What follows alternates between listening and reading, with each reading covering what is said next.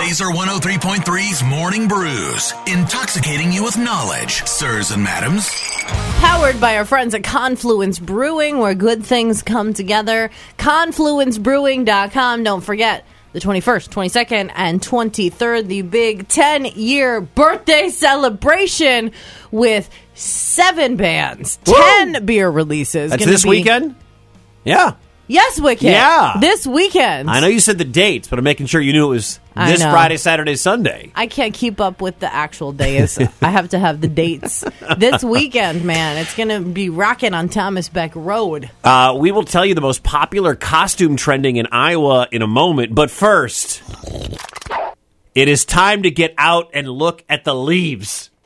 It is peak fall foliage. The Iowa Department of Natural Resources says that now, here in central Iowa, the middle third, aka between Highway 20 and Highway 80, we are in peak leaf season.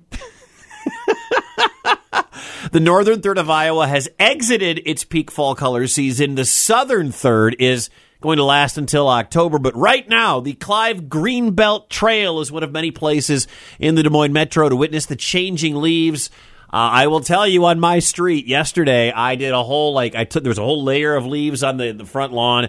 I pushed them all to the front on the other side of the sidewalk, and then an hour later, it was covered again. So what was the dang point of doing any of that? Uh, but right now, if you want to see pretty leaves and go on those drives and hit those trails, this is the time. Maybe not by the end of the weekend, and maybe after it gets real cold again tonight. Uh, but it is peak leaf season, so get out and enjoy fall foliage. We're number 10, Wicket. Number ten for We're what? number 10. We're number 10. For what? We're number 10. What are we? Friendliest city in the United States. We're the tenth friendliest city. yes, Wicket. Oh, that's kind of cool. I am so proud of us. I'm so excited about it. Uh, so they did a study for the most neighborly cities.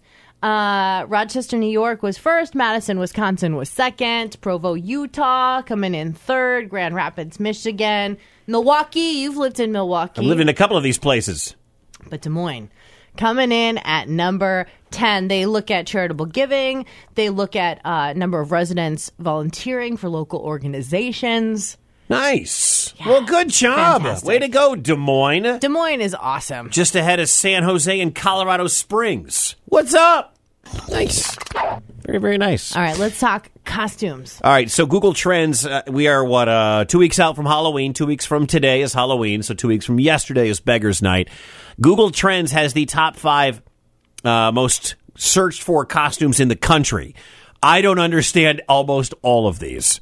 All right, so these are the top five, and I'll tell you about Iowa here in a second. Number five, Ninja Turtles. Oh, Okay. Okay. Number four, crayons. okay. Crayons. Why? I don't. I, it, it just it's numbers. Number three, Super Mario. Now there is a Super Mario movie coming out. So far, we didn't buy any of these costumes for costumes for kids. number two, Pac Man. Nope. Don't know why Pac Man is number two. Is there a Pac Man movie coming out? I don't know about. And the number one trending costume in the country is dominoes. Okay. And I don't think it's the pizza. I think it's the actual.